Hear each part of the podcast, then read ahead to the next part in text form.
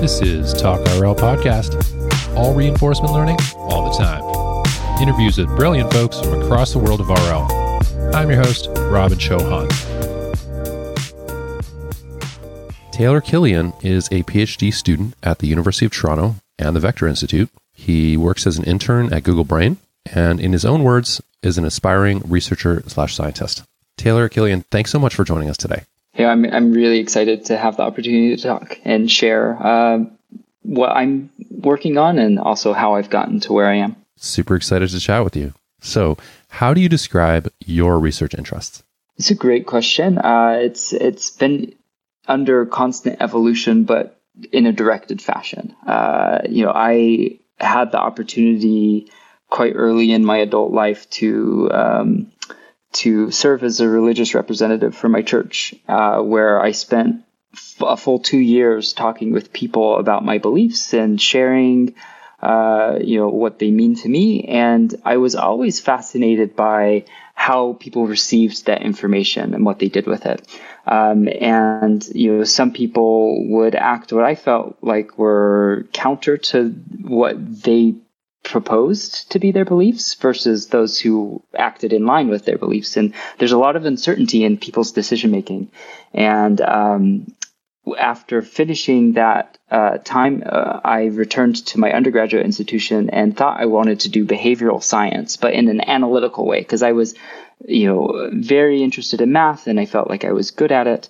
Um, but probably fortunately for me, they didn't have a behavioral science. Uh, track in the psychology department at, at my university. Um, and so I was forced at the time to put sort of decision making on the back burner um, just as I progressed through my uh, undergrad. Um, but after after that and and graduating and getting a job and being a computational scientist, that that question kept coming back. You know, how do we make decisions in opportunities uh, or in, in, situations where there is a high level of uncertainty or where we might have some prior context. And um, a lot of those questions in my own mind uh, came from sort of a, a, neuroscience or behavioral science background, but you know I, am quite analytical in, in in in thinking and you know given my limited exposure to the world, I thought that that had to be within applied math. What is there within applied math to study? Um, that has to do with decision making. And I was fortunate to get uh, uh, the opportunity to pursue a master's degree um, at Harvard while I was working. Um, and I approached a faculty member and said, Hey, I'm really interested in applied math, but about decision making. And she says, Oh, that sounds like reinforcement learning. And uh, I have some projects along those lines. Are you interested in healthcare? And uh, my father is a doctor and I had sworn to never be a medical doctor in my life, uh, just given the stress that I observed in his life. Um, and it didn't seem like uh, that was the path for me. But I said, yeah, you know, I'm interested in healthcare. I think that it's a valuable um, area to be you know pursuing research uh, solutions to some of the major problems. And and that kind of became became the introduction to where I am now as a researcher who is trying to develop stable and robust methods within reinforcement learning as motivated by or applied to healthcare problems. And so all of that was to I think prepare a, a, quick answer. I apologize for kind of uh, editorializing a little bit, but uh, a quick answer is about what my particular research interests are. Is you know uh, within the con- construct of decision making under uncertainty, are there ways that we can develop robust, reliable, or generalizable uh, approaches within reinforcement learning um, in highly uncertain or partially observed settings?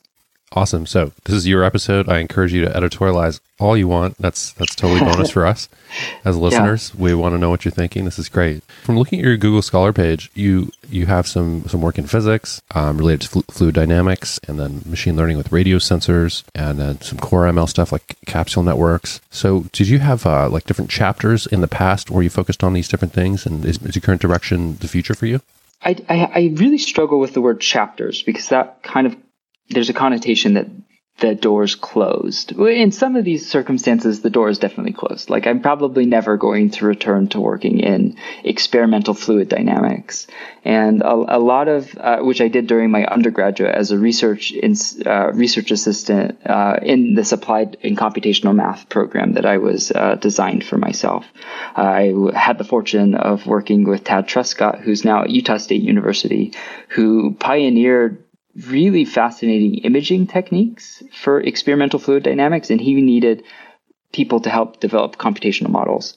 Um, and I had the interest, but also ability to join him, and that prepared me in a way to take the job that I was ultimately offered at MIT Lincoln Laboratory, which is where I did more radar processing, um, because that is the heritage of Lincoln Laboratories, that it was one of the early inventors and adopters of um, radio magnetic frequency uh, for sensing purposes is that they have a heritage in the that comes from the MIT radiation laboratory that spun out shortly after World War II into what is now known as Lincoln Laboratory. And um, I was not fully aware of the type of work that I'd be getting myself into, uh, coming into electrical engineering predominant uh, business. But it, it was great, and I learned a lot. And uh, that stage of my career really taught me a lot about what I was interested in and what I wanted to do. And I was really fortunate that I was given the opportunity as part of my employment to return to school um, to really flesh out what those research and professional interests are. And after I finished my degree, I needed to return to work full time to fulfill my obligations to them. And that's where we kind of were forced to do more low hanging uh, fruit from a government perspective is that they didn't quite have this appetite for sequential decision making in the way that I was proposing. Um, and so we were looking at model robustness for vision uh, type applications. And uh, that's where the capsule network work came from. Cool. Okay. So, so looking at your um, health related papers, some of the ones that I looked at, I get the sense that uh, that you really do dig dig really deep into some diverse angles on this on this topic in machine learning for health. Can can you tell us how you think about your your research roadmap going forward? Like, do you have a very specific paths in mind, um, or are you doing a lot of exploration?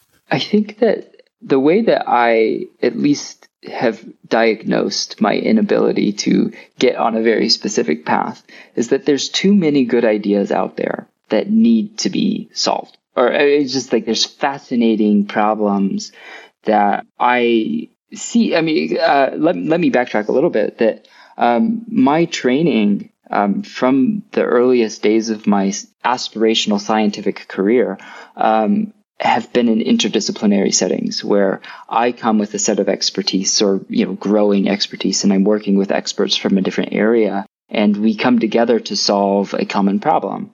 And I, that's been a standard for my entire career from back when I was in undergrad through my employment to today, uh, is that I find it un, fortunate when people refuse to work in interdisciplinary fashions. And I think naturally, machine learning uh, and AI in general is an interdisciplinary field. And I'm really grateful to be a part of it. That is probably not to say that I don't have specific directions in mind. Uh, a lot of the diversity in my research has come through just taking uh, taking advantage of the opportunities right ahead of me or working on that good idea that just can't be put away. Um, more specifically within a healthcare context, as I, I, mentioned earlier, one of my core research interests is in generalization and robustness. And currently, uh, machine learning models applied to healthcare problems are not robust and they are not reliable, uh, much less generalizable. Uh, and one of the core research focuses that I have uh, throughout my PhD, but I think it will it's it's a big enough problem that I think it's going to be a hopefully hallmark of my career is developing you know suitable methods or model frameworks that allow for you know distributed processing but also model transfer between hospitals. I have family that live in very rural settings where uh, their access to healthcare technology is quite limited. And um, my professional career has brought me to large urban uh, settings where we have research hospitals and um, fantastic opportunities uh, for for our health care. And I would hate for any technology I develop to not be accessible and available to my family uh, that live in you know less opportune areas. And um, so that is one of the major directions that I'm going f- for in in my career is you know can we develop things that can operate reliably outside of the environment that they were trained in and um, along the lines, there's little little battles or fires that you have to put out along the way. Uh, you, you, have to develop a way to handle uncertainty. You have to handle partial observability or um, you know changing uh, action sets or changing feature sets, you know, depending on the particular application within healthcare. Uh, you might get very diverse uh, types of distribution shift uh, between these environments. And um, so along the way, there's always going to be some really good idea in a collaborative fashion that I'm going to be working on. Um, but ultimately, the direction is you know, making reinforcement learning reliable and functional within a off policy or partially observed setting. And um, so from like a technical standpoint, that's probably where I sit within RL, but I'm pretty open to lots of different things. So, from my point of view, you seem to be able to, you have this amazing ability to innovate with a real breadth of different methods, um, kind of the opposite of the one trick pony. So, do you, how do you, how do you balance learning uh, new things versus applying what you already know? Like, how, how did you come to this breadth? And, and I'm talking both on the ML side and, and, and maybe the health side too. Yeah, um, you know, the, first, it's very generous of you to say that I've been innovative. I think it's more desperate than anything. Is that you know you come to a problem and you have an idea of how it should work, and um, since I've been relatively new to this field, like I didn't know anything about machine learning in, until I started my master's degree. Um, and you know, so that's uh, thinking back now four years ago and I had very rudimental skills in programming at that time. And so I've approached research in a sponge like manner, you know, sort of just trying to draw insight from lots of different areas. Um, and, you know, I think that in order to solve some of these more challenging problems, we need to look at the ways that things have worked other in other places. Uh, from the healthcare perspective, and I think that this is important for anybody who's trying to apply any machine learning, much less reinforcement learning, to the real world, is that you have to talk with experts. You have to understand what they've done and what the relevant problems are. Uh, it's an unfortunate crutch of ours in the research community to sort of play, pay lip service to an application to motivate our work and give it some meaning. Um, and, I, I do appreciate the efforts by my colleagues within the reinforcement learning community that when they talk about off policy reinforcement learning uh, in particular, uh, and they, they motivate it by, oh, this could be useful for healthcare. Um, that's good and that's important. And we need to make strides in some of these important technical problems uh, and the challenges that we face with them.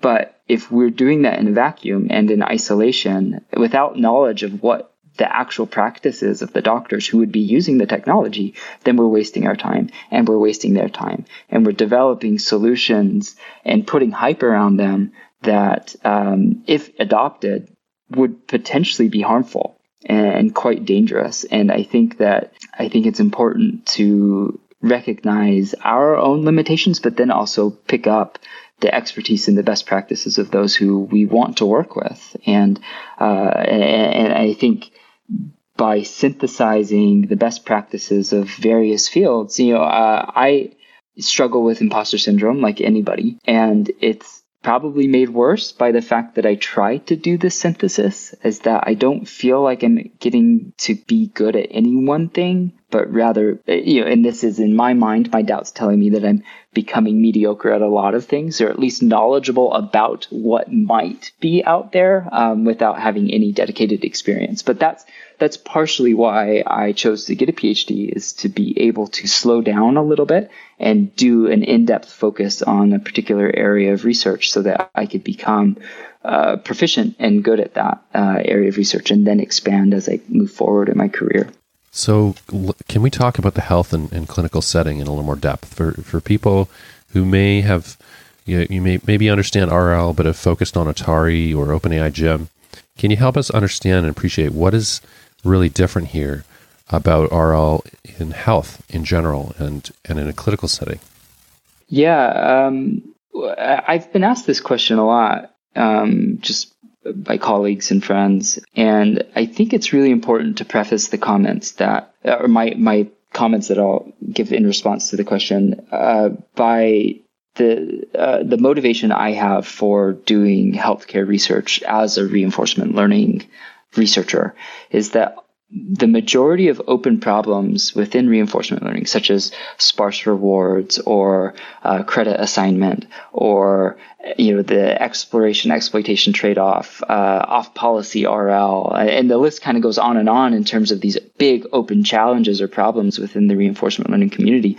All of those are present in spades in the healthcare problems, and uh, healthcare is characterized, you know, at least in the way that I observe it, as an inherently sequential process where an expert decision maker with their best understanding of the setting of the environment, the patient, of um, the multiple patients that they're seeing with their various com- confounding conditions and symptoms, they take that information and make the best decision they can.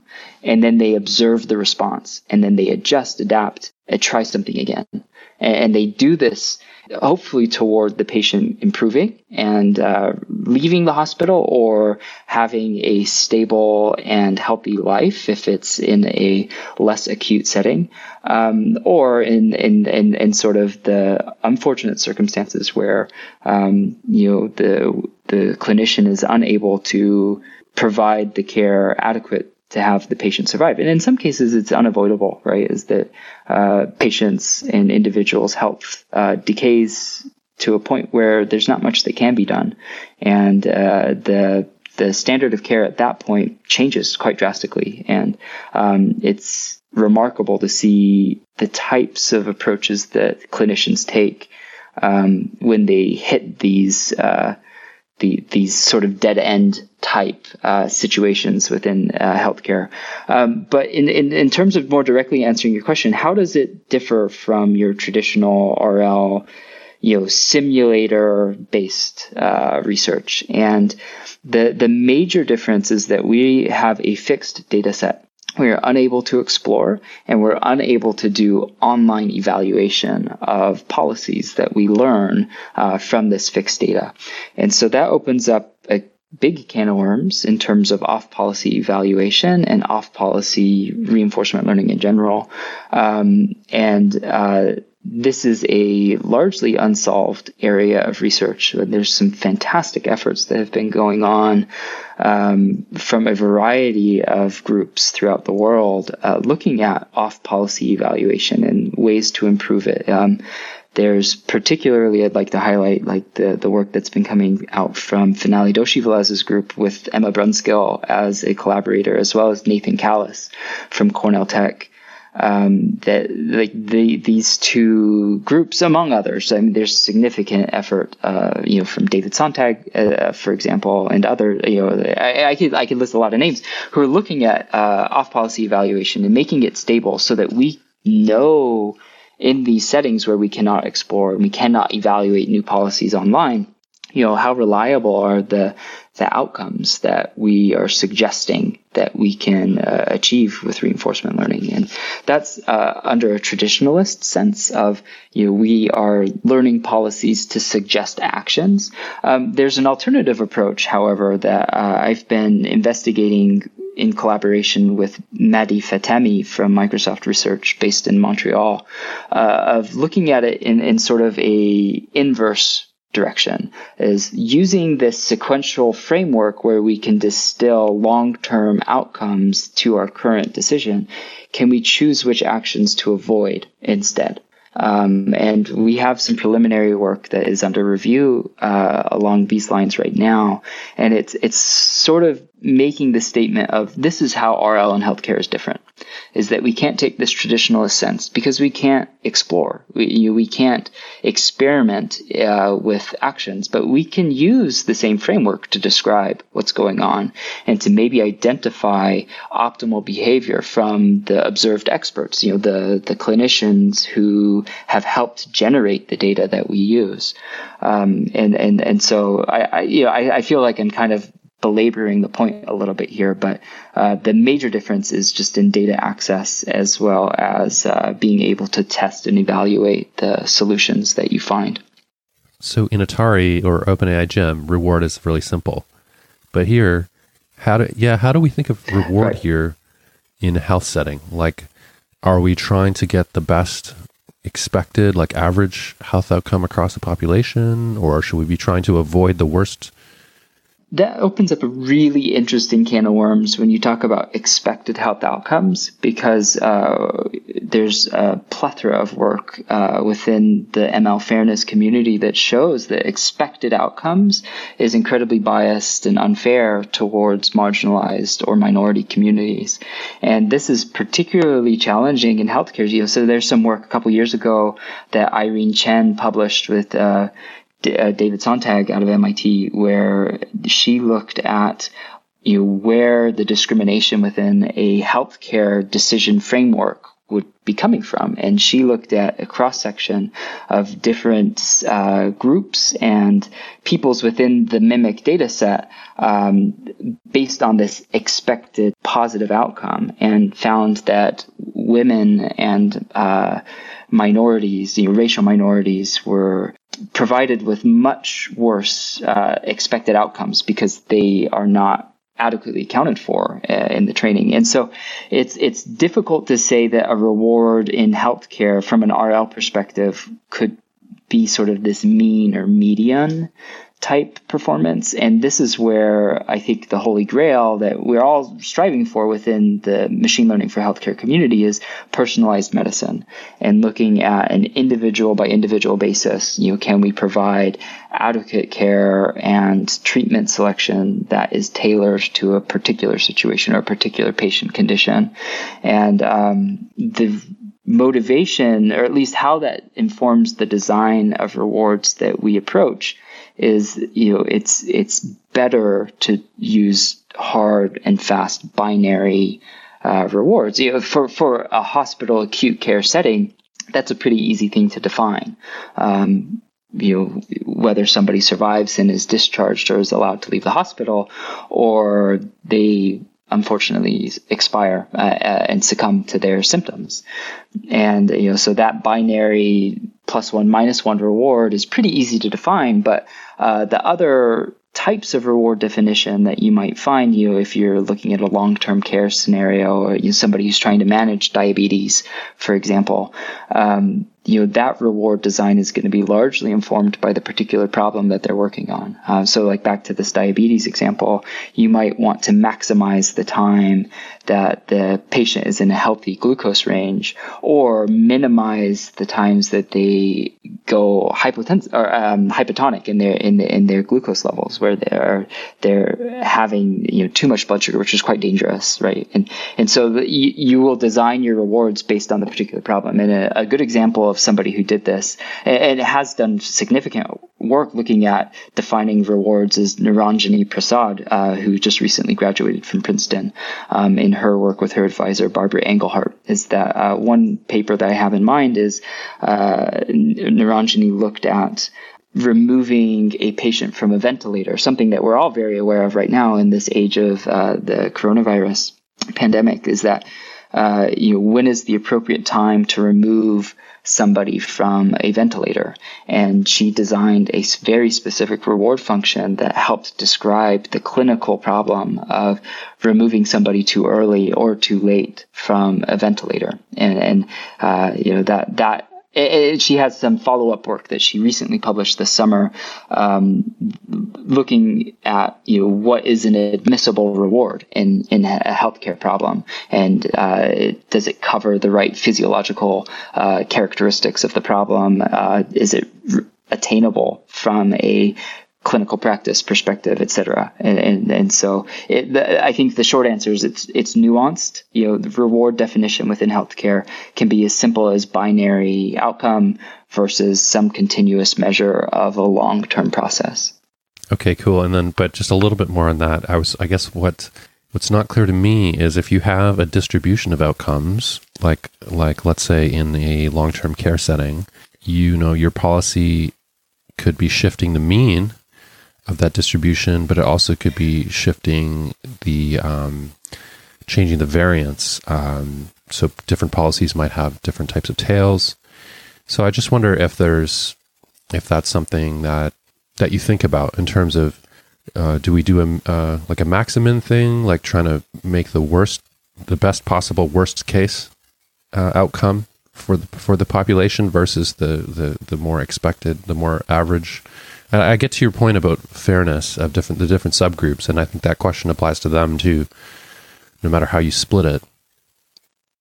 Yeah, you know, I I have I'm I'm not like super aware of this approach being uh, undertaken within a healthcare context yet. Um, I know that there is some work within the causal causal inference literature applied to healthcare with a machine learning focus um, that have been doing this. You know, so like some of the work from Susan Murphy has been thinking about this. Um, but I would also point to some interesting work that's come out this summer from Sergey Levine's group that is doing this max min approach to Q learning, where uh, the, their algorithm uh, is uh, is titled conservative Q learning, which is very creative, and I appreciate that. Um, but then then there's a, an another there's another there's another paper that just just came out like a couple weeks ago from uh, Kamyar Ghasemipour, who's a friend of mine who's uh, been working as a student researcher at Google with uh, Shane Gu, and it's uh, EMaQ is the name of their approach, where they take this expected positive reward in this off policy sense, and then they marginalize against some of the subgroup type challenges. And it, their their setting is well, both Sergey Levine's paper and this EMaQ paper. Um, is looking at uh, robotics uh, spe- specifically, but some of the characteristics could potentially be applied to some of these long-term um, you know uh, continuous type problems within a healthcare setting for sure. But um, they, there really hasn't been a whole lot that I'm aware of that has been explicitly looking at uh, domain shift within the expected rewards um, as res- as a response to uh, optimal or optimizing policy. Right. Thanks. Those are great tips. Okay, so so what about model based RL in this setting? Um, my impression is that a lot of model based RL is looking at domains that are really quite deterministic. And either they they have no noise or maybe they have very simple noise. Um, so, how do models differ in, in these health settings? Like, are they still useful? Um, maybe they're useful in different ways. Like, is it possible to, to do planning with models in settings like this, in, in noisy environments like this? Um, I think that that's an open research question that's yet to be determined. Uh, some of my prior work has been within model-based RL uh, within healthcare, where we're trying to, you know, adapt. Uh, we're going to talk about this later, so I won't get too far into it. But we try to adapt a model based on local features of the, the, the task or the environment. Um, but in general, I think that there's a danger in thinking that model based RL is the solution. Um, to I, you know, I have continually found myself thinking this, uh, and I think that it has its its use cases for sure. But uh, like you pointed out, a lot of those use cases are in more simplistic settings where you have deterministic uh, transition behavior um, you know, very low noise environments, and uh, extrapolating to a healthcare scenario, you know, you know, what what is your model of, right? Like how well calibrated can a model be of the human body? And you know, we know so little about it. You know, even with the centuries of medical research that have uh, produced a lot of great understanding and insight about you know medical practice, but then also just our physiology. Um, there's still a lot that we don't know, and um, you know in model based RL, the performance of your policy is largely driven by the accuracy of your model, or at least how well it can describe the environment around you. And there have been uh, papers in in the recent past, you know, under the imitation learning uh, framework, um, that look at you know what happens if you have a suboptimal model or a suboptimal demonstrator, but in like when you add additional layers of complexity such as non-determinism in the transition statistics or uh, you know going full off policy you know, that a lot of those solutions don't really work that well. So let's move on to hidden parameter mdps this topic is related to your master's thesis, is that right? Yeah, yeah. So the HIP MDP was the core foundation of my master's thesis. You know, I, I was fortunate to uh, be able to repurpose the paper we published um, on it as my master's thesis, um, which is with additional uh, explanatory introduction chapters about you know Gaussian processes and Bayesian neural networks. But um, yeah, the HIP MDP, it's it's something that I really enjoy talking about because it one means a lot to me. It was the first like real research project that I was able to start and finish uh, as a machine learning researcher. Um, and it's been, I mean, the fact that we got uh, published it makes me feel at least that it was successful uh, and that other people have been building on top of it is another way to i guess deem in my eyes that it's been successful so what is a hip mdp and and why is it useful and interesting you know, George Konidaris, who is our collaborator on this project and one of the originators of the HIP MDP with uh, Finale uh, Doshi my advisor at Harvard. Yeah, he might not like me saying this, but uh, you know, I, I, view the HIP MDP as an abstraction of the a POMDP, where given a family of related uh, MDPs or tasks, where the major differentiation is the a perturbation in how the transition dynamics are observed. Um, the HIP-MDP parameterizes that that variation in the transition dynamics because if you can accurately or correctly prescribe what the individual MDP or individual tasks transition dynamics are, you should be able to optimally solve that problem given prior um, observed behavior from other uh, tasks within that same family. And so without as a illustrative example, if you've learned to write with a pen, you can most likely write with any other pen that you pick up, no matter how heavy it is, no matter what the tip is like. You know, as long as it has ink, you will likely be able to pick it up and write it. And that's because our body and our mind have been trained among like to handle these types of different variations where a reinforcement learning agent hasn't necessarily right? And it's not necessarily robust to slight perturbations in the weight of an object or how uh, you know the me- mechanics of a moving arm might change if the tolerances on a motor are off by a little bit. Um, and, and so what we proposed, or at least what was originally proposed uh, in their original paper that was uh, put on arXiv in 2013 and finally published in 2016, um, was that if you can filter or uh, estimate uh, among all of the prior observations of this family of tasks and use them to find something that's similar to what you're observing now and parameterize it that way, then you should be able to accelerate your learning in the current task or the current framework. And so, um, my work uh, during my master's degree was trying to make that approach scalable and more robust. Because, uh, as as I said, they they used a filtering procedure um, that was provided at least the prior over that filtering procedure was seeded through an Indian buffet process, which uh, is really difficult to scale. And uh, at least in, in, in, the setting that they were using to establish uh, basis functions over the transition dynamics that they're observing. Um, and, and so one of the insights that Finale and George came up with and proposed to me um, when I was starting the project was, you know, can we take these filtering weights that are being used to linearly combine these learned you know basis functions of our transition statistics. Can we take those weights and use them as input to a parametric model?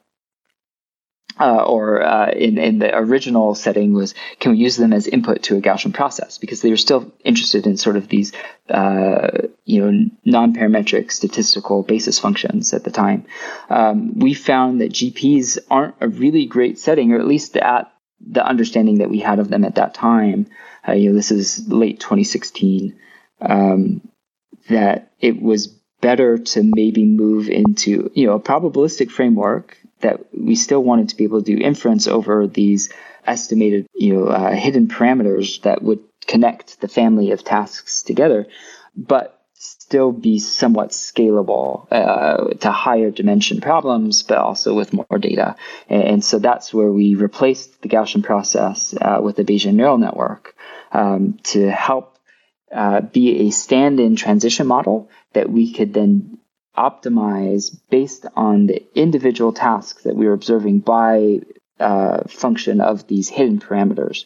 And so I, I, feel like I've been meandering a little bit. So the, the HIP-MDP, in summary, is a method by which we can describe um, small perturbations in observed dynamics between related tasks. Um, and, and so from a healthcare perspective, this is, uh, you know, a task would be uh, you treating a patient from a cohort that all have, you know, uh, AIDS, for example. You know, that was a simulated problem that we uh, addressed in our paper. Is that when you uh, observe some new patient, you know, what about their physiology can you learn from their observed response to the medication that you give, and can that be used then to help inform the type of medication that you want to give them in the future. Uh, and this was done, at least within this construct of hidden parameter Markov decision processes, by estimating and optimizing the hidden parameters for that individual patient. Um, and then after you know, we solve the problem for that one patient, um, we would take the observed statistics and these hidden parameters and keep them uh, along with our updated transition model, the Bayesian neural network, to be prepared for the next patient that would come in. And then the hope here is that if you find somebody who's similar to what you've observed in the past, it will be easier to update and optimize their hidden parameters and then get a quicker or more efficient and effective policy uh, downstream. And so, so this sounds a bit related to contextual MDP but that's a slightly different concept, right? Could you help us compare contrast those two concepts? Yeah, yeah it, it definitely does uh, sit within the same idea. Uh, you know, so I view contextual MDP as a specialized use case of uh, what you know, thanks to current research, has been termed a generalized hidden parameter Markov decision process is that the contextual MDP has largely been used in multi-armed bandit settings, um, where the reward is fixed uh, per task, and that specific context of the reward being fixed or the particular user being different is known uh, to the learning algorithm. Uh, and where the HIP-MDP differs is that it doesn't assume that knowledge. It just observes that there's been a change in, and, and we assume in the construction of the HIP-MDP that you will know when you are approached with a new task. And it's upon the algorithm's job to figure out and learn a approximation for that context. And, and so this generalized hidden parameter Markov decision paper that I um, that I've referenced is from Christian Perez and Theofanis Karaletsos, uh, who were at Uber AI at the time, and it was uh, presented at AAAI this past winter. So can the um, can observables give us hints about the hidden parameters, like uh, the demographics of the patient, maybe, or are we assuming that we don't get any hints about these hidden parameters except for what happens with the transitions.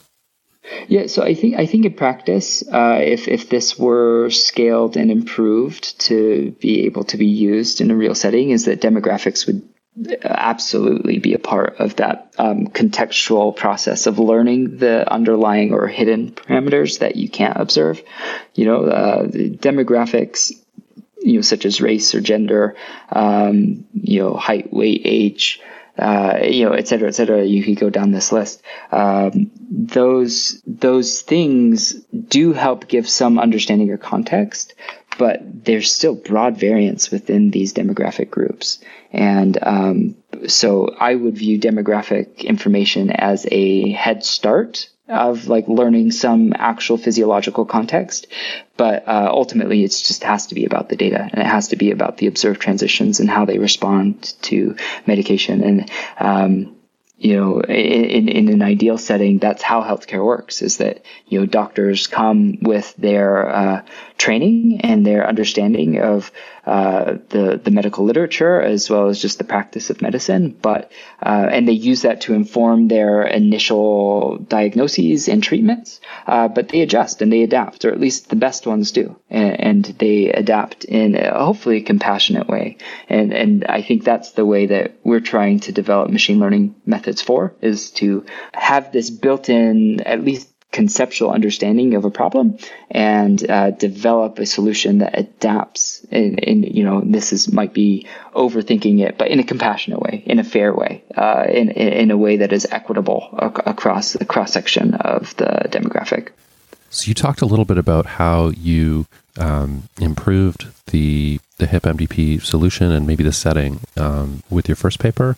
Uh, i wonder if you can could you walk us through kind of the set of MDP papers, like what the different types of progress that was made in terms of both the setting and and the and the solution? Yeah, I am happy to do that. So the um, the original paper by Finale and George just set up the problem and introduced the framework. Uh, you know, they, they, their early work did bear some similarities uh, to a, a, few other prior pieces of literature that I, I'm kind of spacing on right now um, but it's very slow. Uh, like what they did was very slow and it couldn't scale to problems of higher than four dimensions. And um, I kind of chuckle when I say that because we in in our updated paper didn't look at anything greater than six dimensions, but you know we added two two uh, two factors of variation in in the state space. But uh, what we um, what we did in that my first paper looking at hidden parameter Markov decision processes was you develop a scalable or at least uh, a functional approach to learning these uh, hidden parameters. Uh, and we did that by virtue of inference through a Bayesian neural network.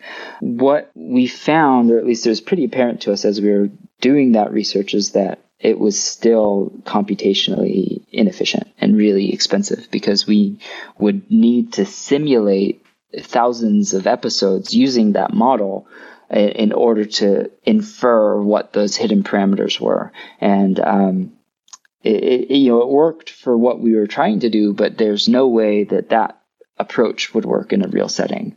And uh, after I finished my master's degree, I had to go back to work full time, so I didn't get a chance to really participate in the next step of this. But luckily, uh, Finale had a brand new uh, PhD student start right at the same time I graduated named Jiayu Yao. And Jiayu was fascinated by the idea uh, initially of the HIP MDP and was interested in making it more computationally feasible uh, without needing to run you know thousands of simulated episodes of, a, of an environment in order to estimate these hidden parameters and her idea um, was to distill the optimal policies from prior tasks into a generalized policy class in the same way that we were distilling all the transition functions uh, into this learned Bayesian neural network that would be parameterized by these hidden parameters. Um, which would give you the change of behavior. She says, "Oh, can we learn those hidden parameters uh, using our transition model? But we don't need to rely on that transition model being cor- like absolutely correct We just need it to be good enough to get us a stable set of hidden parameters and then use those hidden parameters to parameterize the policy class and then get the differentiated behavior in this you know general policy based on those hidden parameters. And um, unfortunately it was great work and it, it, it, worked really well but we have yet been able to convince reviewers that we did a good enough job. Um, but we did put the paper oh we didn't put the paper in arXiv yet. Uh, we, we still have some things in the works to hopefully improve it. Um, looking at more of a theoretical bent and finale's had some undergraduate mathematics students looking at more of the theory behind these hidden parameter Markov decision processes and specifically with this direct policy transfer framework. Um, but we do have, like, I have a version of the paper that we presented at an ICML workshop two years ago um, on my website. Uh, and it has been cited by other researchers. Uh, and so at least it's making some uh, contribution in that fashion. This seems like it's going to be um, uh, huge, basically, for, for real world RL. I, I, I can't imagine it just being limited to healthcare setting. It seems like it would have touched everything. Yeah, I have similar thoughts about it. I, I think that um, I, I, think that this approach to uh, adaptation and generalization in RL is really appealing. Uh, we see that with the meta learning um, community within RL that have been doing fantastic work uh, looking at ways to do adaptation online. You know as you are learning in a new task can you adapt a policy class to work optimally?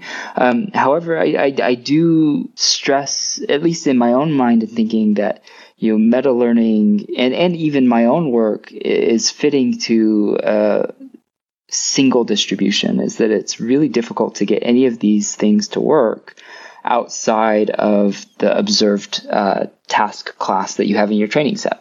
Is there, there has been some efforts in the meta RL community looking at out of distribution uh, adaptation, but I, I haven't found any of the papers to be overly convincing. One additional limitation of our work is that we only looked at the transition of, uh, or, or the, the, the, the, perturbation of the transition dynamics.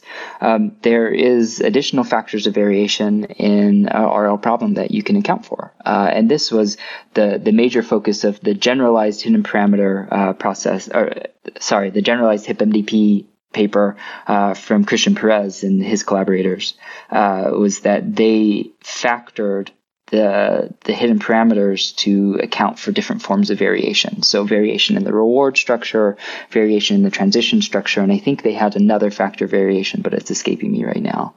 Um, and th- that has also been a feature of some additional follow-on work. Uh, one one particular paper that I have yet to read, but I've had I've been in a lot of discussions with Amy Zhang about who's the lead author on is that she took the HIP MDP framework along with the block MDP framework, which is something that she has inherited from John Langford and has been looking looking at on her own um, for quick adaptation, but then also um, synthesization of policies. And uh, you know that they're addressing different factors of variation that you might observe uh, among a family of tasks. So there, there, there's a lot of really exciting and fun work in in the days to come of looking at uh, outside of a meta RL perspective because I'm I'm still not overly convinced that it's the right approach because we're using a lot of computation to fit to the same distribution um, there. But uh, I, I think that the insights that we're gaining in that line of research is really informing uh, creative modeling strategies and approaches within a more traditional RL framework. So it sounds like this area has a lot of potential and it's not fully solved yet. Yeah, that's right. Uh, there's a lot that can be done, and I'm excited that there are a lot of researchers looking at it. I, shouldn't say a lot. There's there there have been efforts in the in the near past that uh, indicate that people are interested in this type of problem. I'm going to move to another recent paper of yours, uh, counterfactually guided policy transfer in clinical settings. Uh, what's going on in this paper? You're you're tackling domain shift in RL using causal models. Is that the idea? Uh, I, I, that's the the major technical direction of the paper. Um, I think it's a little easier to stomach by describing the motivation. And uh, as I referenced earlier, uh, there is a lot to do in order to make models within machine learning in healthcare uh, transferable uh, and generalizable between medical institutions. And one of the major challenges uh, of this model transfer is that practices vary between hospitals. The type of measurements that they take, the type of instrumentation that they have at these different hospitals uh, confound the transfer problem. But th- the major confounding factor uh, that limits the ability to transfer models between hospitals is that um, you know the patient the patient population is completely different and, it can vary quite widely um, with various conditions or underlying um, uh, symptoms or at least sim- syndromes that that patient population has. You know, you can think, for example, uh, like it, looking at the overall structure of what a transfer learning problem is is that you'll have some source setting or source data set that you use to train your model from and you want to apply that somewhere else with minimal adaptation or some adaptation um, or no adaptation depending on uh, how confident you are. Uh, in the healthcare setting uh, so that large source environment could feasibly be a research hospital in a large uh, urban environment where you do have some population diversity, but um, that that patient cohort that you might have in your data set will be pretty different from a regional uh, diabetes clinic, clinic, for example, where um, you know, you might have had a minority of patients within your source setting that had diabetes and, you know, their particular practice uh, and care taken to accommodate them. But when you go to a diabetes clinic, that's the majority of the population all of a sudden. And, uh, you know, this, this patient population might also have skewed to be a bit older um, there might be other demographic uh, differences, and without with blindly applying a model from a large research hospital to a regional clinic, uh, you're going to miss a lot of that variation, and as I said earlier, potentially do a lot of harm and uh, be overconfident in in the in the policy or the treatment strategy learned from the major hospital uh, when applying it to the smaller setting. And uh, so that that was the primary motivation for our work is looking at a way to address this this form of domain shift uh, within the underlying data distribution. And we did this with a simulated uh, cohort of you know again simulated patients that had sepsis. And uh, the, one of the factors of variation that you could set in defining uh, these uh, you know, simulated patient cohorts is uh, the percentage or the proportion of that population that is diabetic.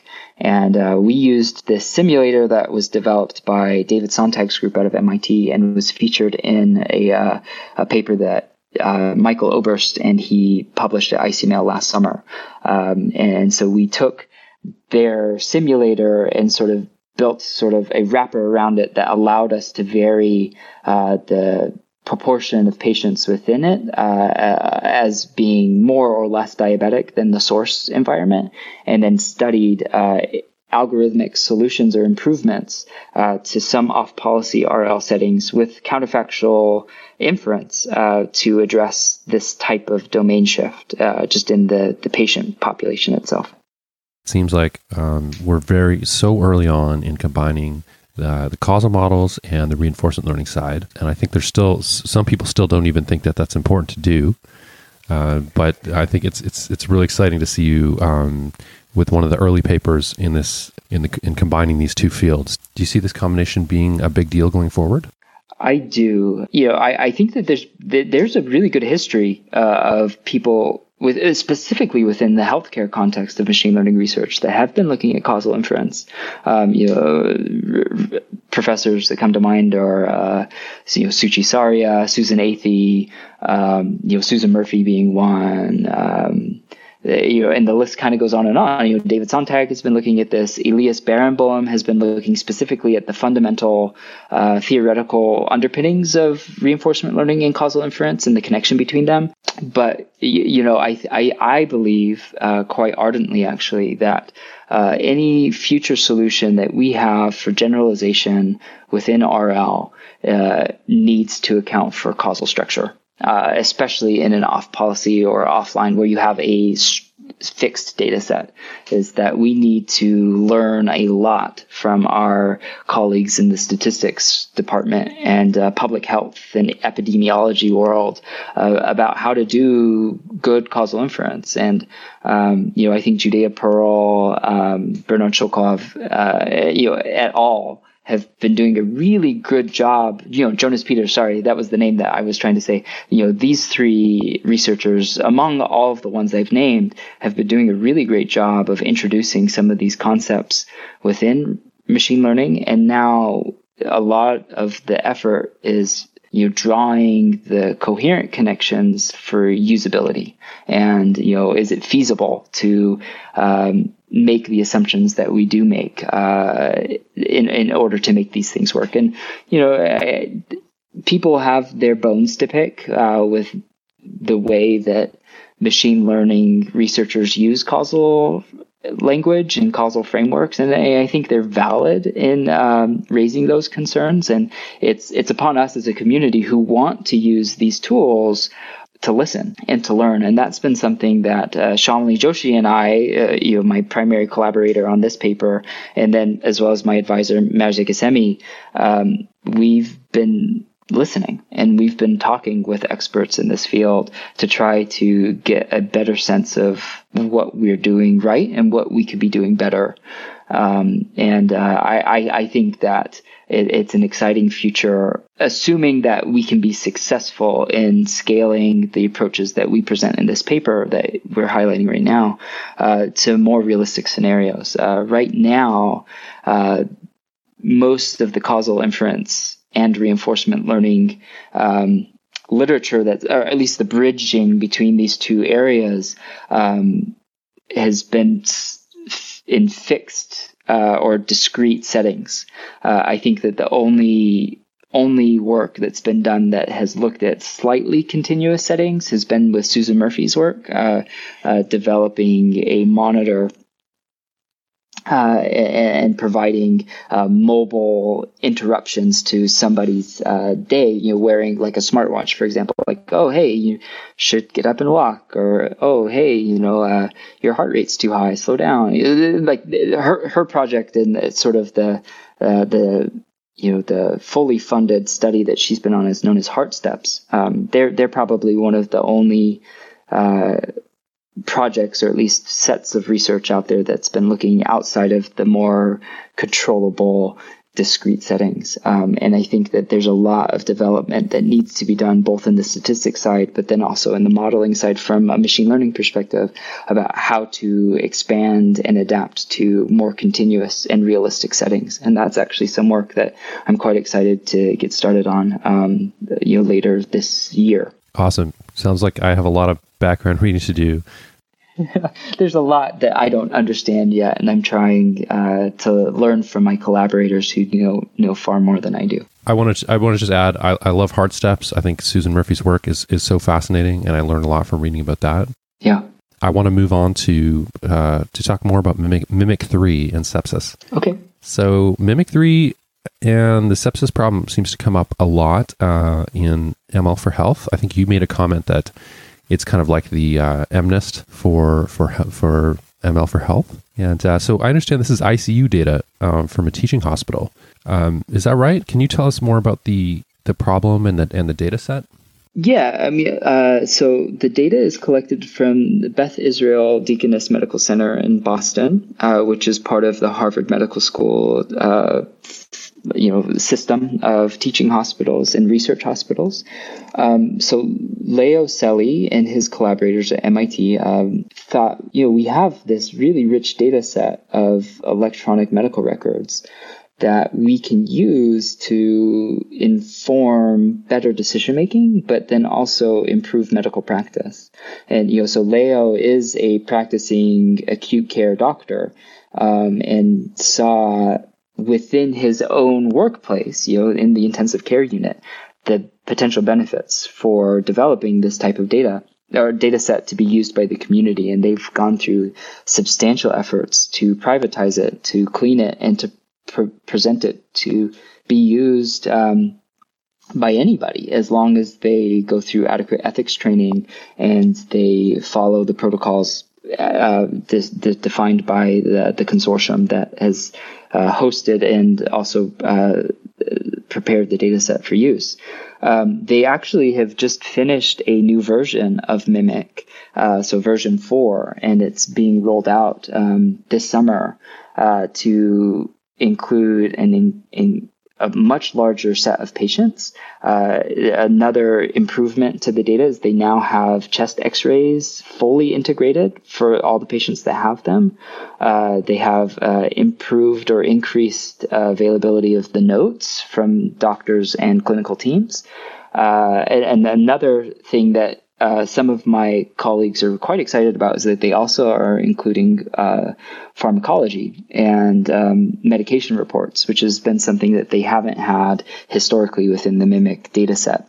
And um, why Mimic and why sepsis? Um, or at least why that has become sort of this focus is that sepsis is a really poorly understood problem. So it has a lot of potential gains, but it also introduces a lot of difficulty where um, you know, we fall into the trap as machine learning researchers saying we've solved it, we've done it, but uh, a doctor looks at the solution and says, "Oh, we knew all that already. Um, it's just a harder problem than you thought." Why it's been used so widely within the machine learning for healthcare community is one, the availability of Mimic, but it also is one of the conditions within the hospital that gets really dedicated monitoring, and so there is a richness to the data that's there as well as the avail- uh, like consistent measurements. And so you don't have as much missingness or at least uh, unobserved information about a patient, such as their heart rate or their respiratory rate, uh, you know, their blood levels. Uh, you, you, the list goes on and on as you consider the vitals, um, because these patients are at the most danger of dying. Uh, within the hospital. In fact, sepsis is one of the leading causes of in-hospital death, and uh, sepsis itself isn't a uh, you know diagnosable condition, but it is a umbrella term for large scale systemic shutdown of a body's organ in response to infection and pain. And so sepsis can be detected by a, a variety of measures, uh, one of which be, being rising lactic acid levels within the blood, uh, which is a, a, physiological response that our bodies have to infection and pain uh, and, and, and it, can be manifest in multiple different ways. And so, if you have access to the Mimic data set and the notes, uh, you look through the patient cohort who had sepsis, uh, and unfortunately or sadly, those that succumb to their sepsis, uh, there's a variety of uh, you know, scenarios or conditions uh, that may lead to a patient becoming septic.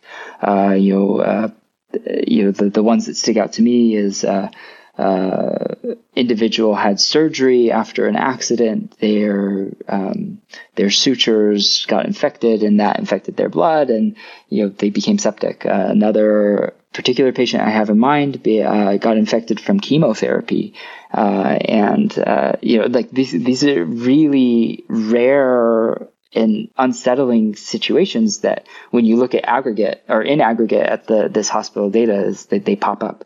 And it's um, it, it's it's not a happy time to read uh, case reports about somebody who passed away. Um, and it's even more difficult when you you look at the clinical decisions that have been made and you say oh you know in retrospect they could have seen this and they could have changed that and uh, um, Ziad Obermeyer has a really nice um, way of describing this phenomenon and says in retrospect we can be the best at anything Uh, the challenge is diagnosing or at least identifying the signal as it's happening, or even better, before it happens.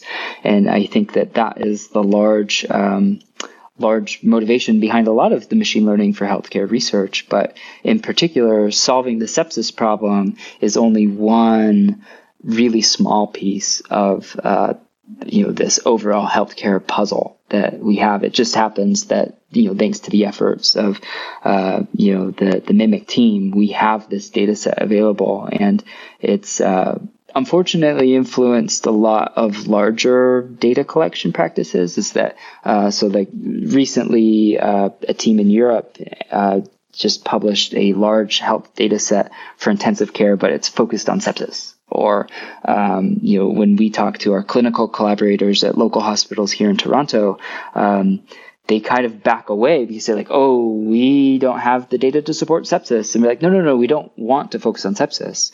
We want to focus on the problems that you're facing, but we're going to benchmark against this sepsis uh, condition in this open data set. And, uh, you know, once we have those types of conversations with our clinical collaborators, I think that uh, one, we learn uh, what they're really interested in, and two, uh, they see the limitations of uh, you know, current practice within machine learning, and uh, it, it it helps kind of bring us to equal terms, where they see that you know, the problem hasn't been solved, and we're not just there to be engineers, but we're there to help them in actual clinical research, which opens a lot of really great partnerships and doors uh, when you have this common understanding.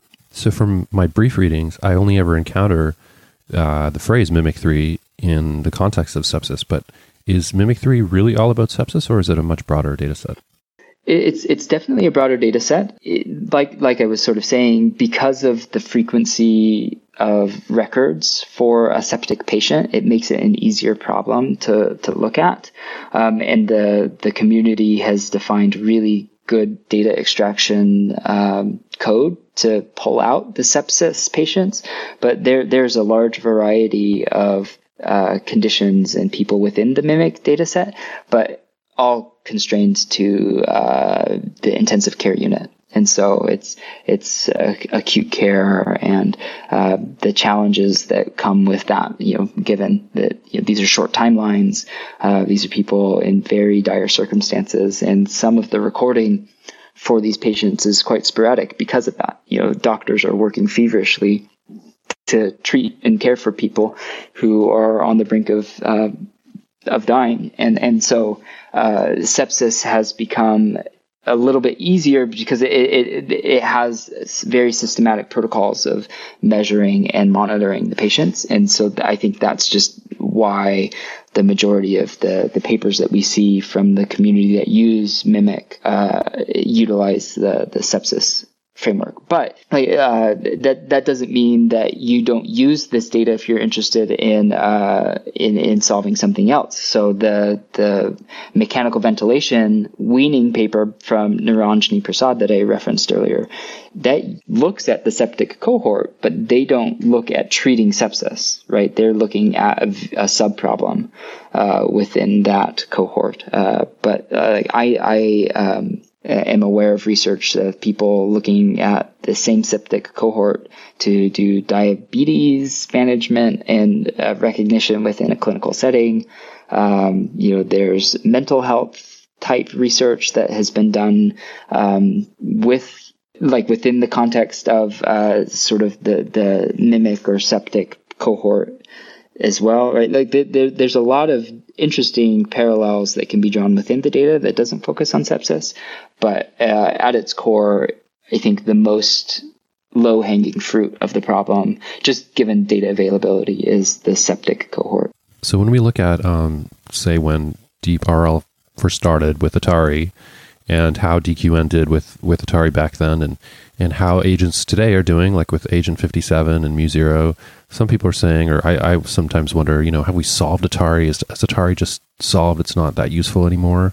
How, how would you comment in terms of where we are on that journey with with Mimic 3 and sepsis? I, I guess we're a way a long ways. Are we a long ways from from solving it? What would it mean to solve this this problem? Yeah, I don't know. I don't. I you know to be completely honest, I don't know if if it's possible clinically to describe a solution, like you know, is is a solution like with the the language that you we're used to using you know, is a solution something that is attainable? And I, I think that there's always going to be some context driven exception to any one clinical practice, um, given uh, the patient characteristics, the you know, situation at hand, right? So, what we've seen, or at least there was there there have been some published medical papers from China looking at the coronavirus pandemic, and 100% of the patients who died in their hospitals were observed to be septic, whereas those that recovered, um, how many? It was like 40 to 60% were septic at one point, right? So, like, it, wow. it, it, takes on different contexts and form uh, because if you're treating a patient in, in the hospital currently with uh, you know, the COVID 19 virus, the sepsis is going to be a factor that you consider, but largely you're just focused on treating the current symptoms of of the virus. Um, and, and, so that it, it, largely changes, I think, the the the texture of the problem. And um, you, there there have been efforts to make generalizable deep RL solutions to the septic septic problem, and I think that they're ill guided um, in in a lot of ways, and I don't want to really delve too deeply into them because I really respect the effort and the researchers who who did this. You know, so this is Aniruddh Raghu's paper uh, or a set of papers from you know 2017, 2018, and, and then the AI clinician paper that was published in Nature Medicine in 2018. Mm. Um, it, like they did great work introducing deep RL into the question, at least getting the attention of the reinforcement learning community looking at sepsis. Um, but I think that we do ourselves a disservice uh, when we take a traditionalist RL approach to healthcare. And I think that's mm-hmm. what a lot of uh, people have been trying to do by applying a DeepQ network. Um, just to learn optimal action selection strategies. And, you know, uh, Finale Doshi Velez, Omer Gottesman, who was one of her uh, now graduated students, wrote this really great opinion piece for Nature Medicine giving guidelines of using reinforcement learning in healthcare and they identify all of the pitfalls of using a traditionalist approach uh, for this fixed health data set um, and i all of this is to say i don't know what a solution looks like uh, especially without running clinical trials. You know, I think that in the best um, best world or the best case scenario, uh, we convince either the NIH or some other health regulation body that we have done a good enough job. And I hope that we would feel confident and assured that we've done a good enough job capturing all of these factors of variation um, in medical practice uh, that we could run a full clinical trial. Uh, like we cannot assume that we've solved anything in healthcare or really in the real world without actually experimenting. And uh, that's really dangerous territory for machine learning within healthcare is that uh, we need to be sure that there are uh, reversible decisions uh, in case our models are wrong. And uh, the current status of a lot of this is that we are not there and we're nowhere close. Uh, part of my motivation of coming to Toronto is that there are doctors here who are willing to work with us to develop uh, clinical trials for algorithmically driven decision tools, not for full treatment uh, that would preclude a solution to the sepsis problem, but might help us in a smaller a smaller problem that will free up a doctor's mental capacity and time to be a little bit more attentive to their patients or provide uh, opportunity to develop new or novel treatment solutions. And that is the goal that I think is realizable within the next five to 10 years, depending on the use case and depending on the problem. Um, you know, for for example, there is a group here in Toronto at the Children's Hospital that is looking at triage um, for the children patients that come in of identifying uh, the right wings or departments in the hospital to, to put them in. And that itself is a reinforcement learning problem, as that you want to look at the long term effects or outcomes of that initial triage decision that's being made. Um, and that is some exciting work that uh, some colleagues of mine are getting started on. And, and I think that that is a really feasible or at least uh, ethical approach to uh, trying to develop some algorithmic aid for a healthcare setting. When it comes down to you know health and recovery, I get a little nervous about thinking that we're close or even putting a prediction of how close we may be. But I think that we're hopefully getting there uh, within my lifetime. Uh, and I am excited to be a part of the the efforts to at least make that somewhat realizable. I'm glad you raised uh, AI clinician, and, and there's quite a bit of back and forth about uh, about how close we were to using a, a solution like that, and and uh, critiques about handling uncertainty. Yeah, I think that the criti- like the the criticisms of that work are both fair and unfair. Uh, I think there's some sour grapes by some of the critics of that work because they wanted to be the first to do this. Um, but I think a lot of their their criticisms about modeling uncertainty and the sort of the robustness of the approach, as well as like, I mean, even the types of treatments that the AI clinician suggested are you know, very, very severe and very risky. Um, and I, I, think that that is the large challenge with uh, doing RL in healthcare is that um, you kind of get fixated, or at least the agents get fixated on you know the the actions that cause the most change, and um, you know devolve into suggesting those really serious actions uh, immediately when they're not necessary. And so uh, that's been something that we've been trying to diagnose in some of this work that I, I, I alluded to with Mehdi Fatemi is you know why is it choosing those types of actions, and can we uh, identify when those actions are useful or when those actions are potentially detrimental. So, you presented a workshop spotlight um, related to this topic uh, entitled Learning Representations for Prediction of Next Patient State at the ACM Conference on Health Inference and Learning 2020. Yeah. Can you tell us a little bit about that? Yeah, so uh, th- this this uh, this this conference is brand new. Uh, it was headed up by my advisor Marzyeh and her close collaborators. Um, and the the the reason why I'm sort of prefacing this is that I just want to say that we do have probably the coolest conference acronym out there, uh, Chill, right? And so we're we're uh, I I tried to with you know no success to uh, convince Marzyeh to contact Netflix to get a sponsorship. And so that we, it, and like this is especially because Ben and Jerry's now has a ice cream flavor, Netflix and chilled, right? So it just, it would have been fantastic to have that, you know, we, we don't have to take ourselves overly seriously all the time. Um, so, but the, uh, this, this paper that I, you know, um, presented as a workshop spotlight uh, was looking at the way within sort of the sequential framework of decision making in healthcare, you know, what's the right way to learn a representation? Uh, a lot of reinforcement learning methods in healthcare just take the data in a isolated sequence uh, and just say like, okay, well, this is time step T we have all of these observations. We'll just use that data as raw input into our agent. Um, that is fine and it's worked well, you know, given the, the results that we do have in the literature, but it's not necessarily realistic because a clinician will use some historical understanding of the, uh, you know, a patient's, you know, um, blood pressure, for example, in providing some treatment.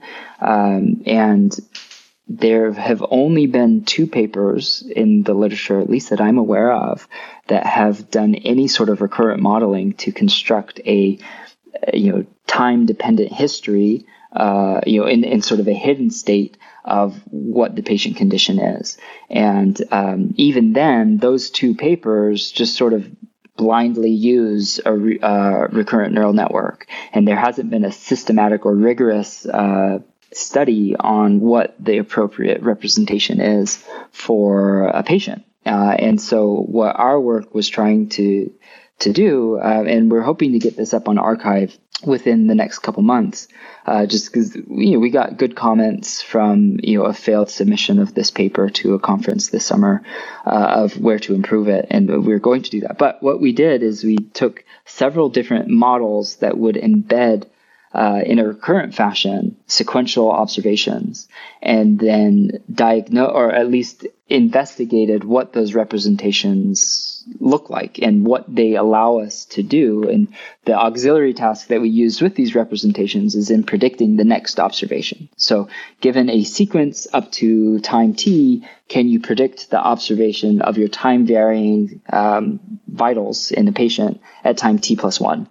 And uh, what we wanted to make sure we did when learning these representations was ensure, at least constrain the representation learning to be clinically meaningful. Um, so rather than just learn some latent variable that you know happens to achieve good accuracy on your your test setting, we want it to at least maintain some semantically meaningful uh, information. And, and, so what we did is we constrained the learning process uh, by making sure that the the Pearson correlation with the learned representation and the you know known and measured acuity scores, which are just a measure of how severe a patient condition is. Uh, we, we, wanted to maximize that correlation uh, while learning these representations. And what we were able to find, you know, this is just sort of an analysis study. We're not developing any new model. We're not presenting any new way of doing these embeddings, but by learning these representations with this constraining process is that uh, these simpler RNN based methods are able to more or less uh, separate out the types of patients that we would see, right? You know, patients that survive who are, have less severe uh, conditions versus those that have more severe conditions and who do ultimately succumb to their to their treatment or, or to their symptoms. Uh, and why this is important is that if we're thinking about applying uh, reinforcement learning uh, agent to these learned representations. Uh, we want to kind of help maintain some of this clinically meaningful information, but then also give it some head start. And seeing that it, uh, these representations are separable uh, between the two patient cohorts, um, we're, we're, we're we're excited to start applying uh, learned policies to this type of uh, learned representation from. And so, you know, this workshop spotlight that uh, I did, as well as the paper that we're going to be uh, publishing, or at least putting on the arXiv server soon, as um, just largely a first step at, at, saying, hey, you know, all of this state construction business that we've been doing, and you know. RL for healthcare, you know, much less machine learning for healthcare, is probably not well informed uh, and we can do better. And, and, and so that's just starting trying to start this conversation of you know what's the appropriate way to represent a patient condition um, given sequential observations and how can we use that to do better reinforcement learning downstream. So you've developed these uh, you know uh, a range of innovative solutions for using rl in these clinical settings. Um, can you say more about what that path would be to to getting them out there to helping real people? Like, would would this is this decades away? Is it could it be around the corner? What does the path look like? Yeah, so in, in terms of reinforcement learning, I think we've got uh, quite a ways to go. Um, but in terms of, um, I, I, would, you know, I probably am not speaking perfectly precisely here, but you know, a lot of these standard or more traditional machine learning approaches, um, you know, we have evidence of them working really well in some healthcare settings. And those have been in direct collaboration with clinicians and hospitals. You know, so there's Kat Heller, uh, who's now at Google, but was at Duke. She and her students were able to develop a really great um, sort of causal inference based solution to managing patients in the hospital. Um, so Bret Nestor, who is a student with me at University of Toronto, um, he's been working with St. Michael's Hospital here in Toronto about uh, developing uh, prediction methods uh, over, you know, in um, you know the general internal medicine department uh, can you predict whether or not a patient will need to be transferred to the intensive care unit? Because that is a very difficult process that takes a lot of coordination. And if they can know a day in advance that somebody's going to be coming to the ICU they can make that transition better and maintain the patient health uh, much easier in that transition to the intensive care unit.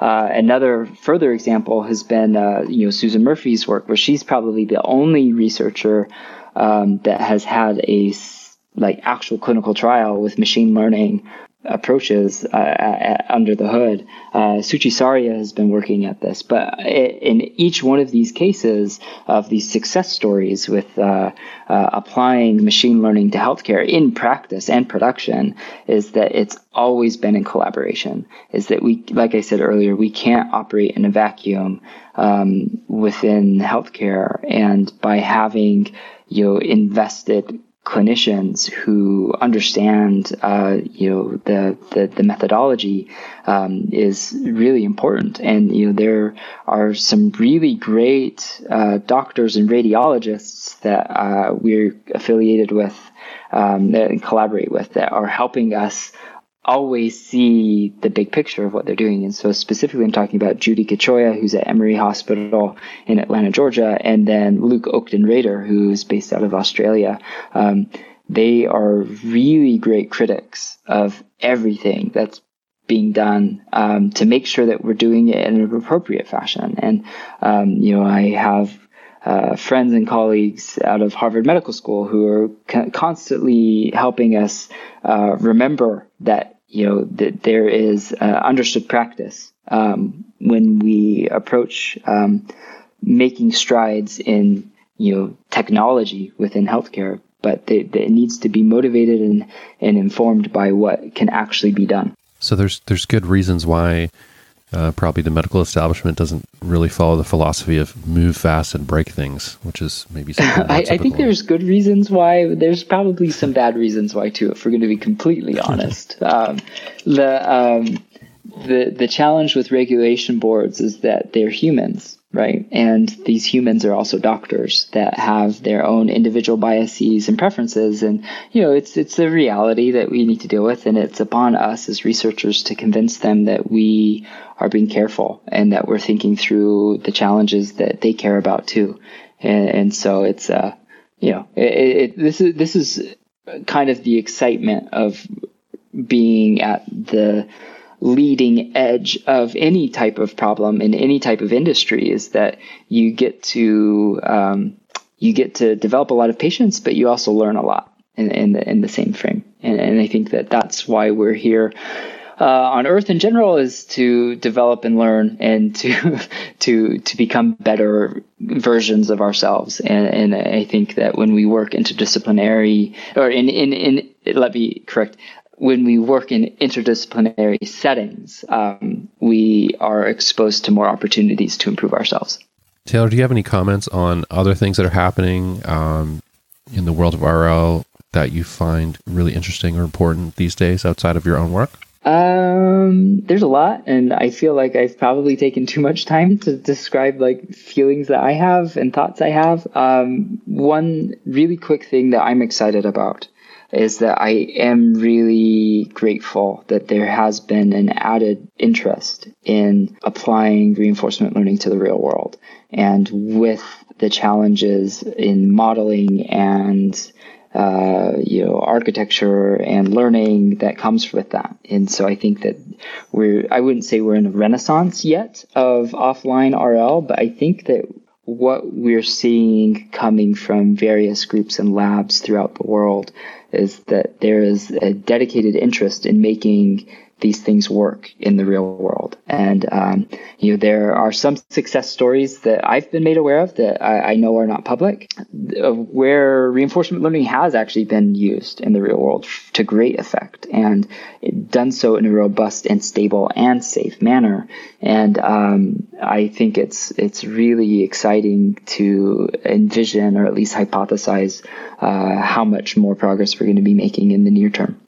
Taylor Killian, this has been an absolute pleasure, and uh, thank you so much for giving us a window into your your really important and fascinating work that you've been doing. Thanks so much for joining us. You know, I appreciate the invitation. I think that what you do with this podcast is fascinating in that you balance between young researchers as well as established experts. And I think that, uh, you know, speaking as a, uh, you know, consumer of your podcast, but now as a guest, is that I really appreciate that balance because uh, I think that it's important for young and new ideas to get exposure as well as to um, just just to get the experience to be out there. And so I, I'm really grateful for the opportunity.